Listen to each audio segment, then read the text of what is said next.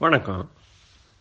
ஒரு நாள் நிறைமாத சினையாக இருந்த ஒரு சிங்கம் பெண் சிங்கம் இன்னும் வேற எது சினையாக இருக்கும்?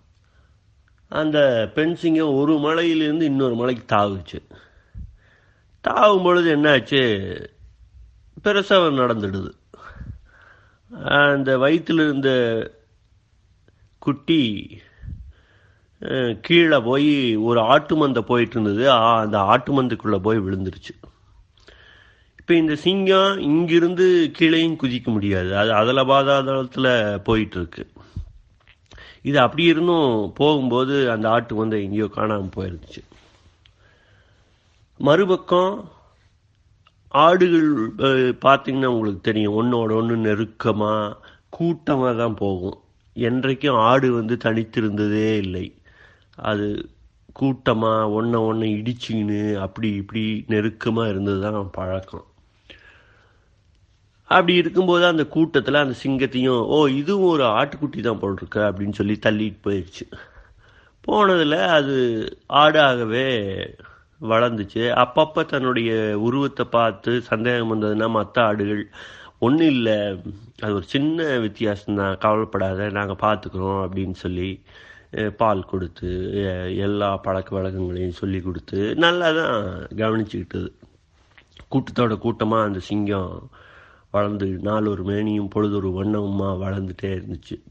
அப்புறம் பசிக்க ஆரம்பிச்சது. ஒரு கட்டத்தில் ஆடுகள் புல் இலைகளை திங்கிற மாதிரி கிழுவு மரத்த இலைகளை ஒன்று ஒன்றா தெரிஞ்சுன்ற குறிக்கிற மாதிரி எல்லாம் சொல்லி கொடுத்துச்சு. அந்த சிங்கமும் இலை தலை எல்லாத்தையும் தின்னு ஒரு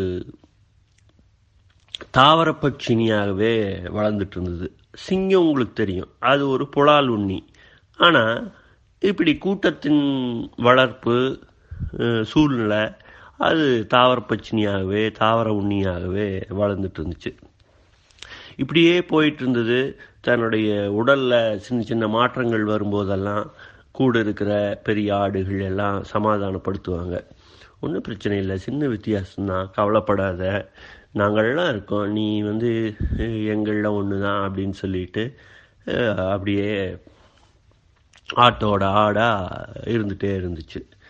இப்படி இருக்கும் பொழுது ஒரு நாளும் அந்த சிங்கம் தனியாக போய் நிற்கிறதோ கர்ஜிக்கிறதோ கிடையவே கிடையாது.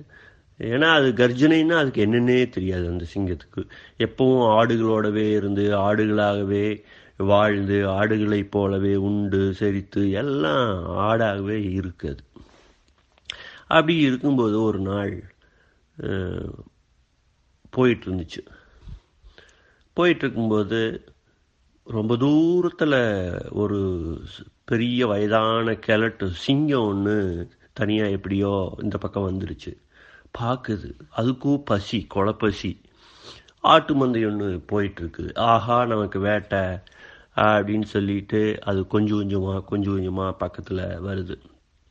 பார்த்தா இந்த ஆட்டு கூட்டம் மந்தைக ஒன்றோட ஒன்று நெருக்கி அடிச்சு போயிட்டுருக்குது. நடுவில் ஒரு சிங்கம் இருக்குது ஏய் என்னடா இது?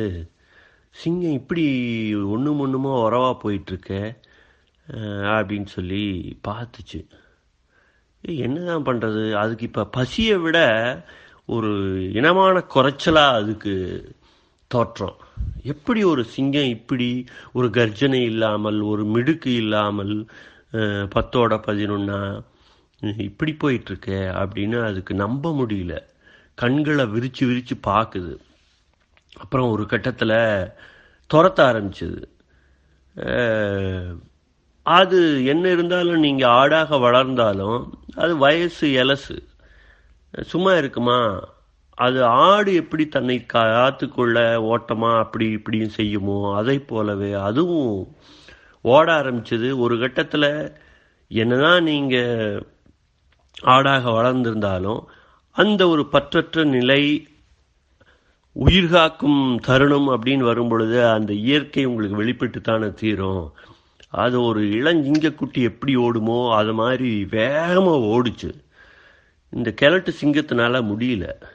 இருந்தாலும் தன்னுடைய முழு பலத்தையும் அந்த சிங்கத்துக்கே உரியான பண்புகள் வந்து என்ன இருந்தாலும் அந்த இளைய சிங்கத்துக்கு தெரியாது இல்லைங்களா? அதனால் அதை பயன்படுத்தி எப்படியோ போய் அந்த சிங்கத்தை இளஞ்சிங்கத்தை அடைஞ்சிருச்சு.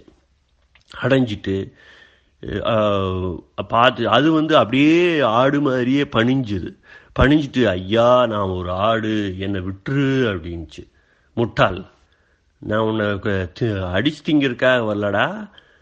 நீ ஒரு சிங்கம். அப்படியே மிடுக்க கர்ஜனையாக இருக்கணும். இப்படி இருக்கியே அப்படி. ஐயா என்னை விட்டுருங்கய்யா அப்படின்ச்சு அடிச்சு நிறுத்து. ஆ அப்படின்னு சொல்லி வா அப்படின்னு சொல்லி பக்கத்து குளத்துக்கு கூட்டிகிட்டு போச்சு.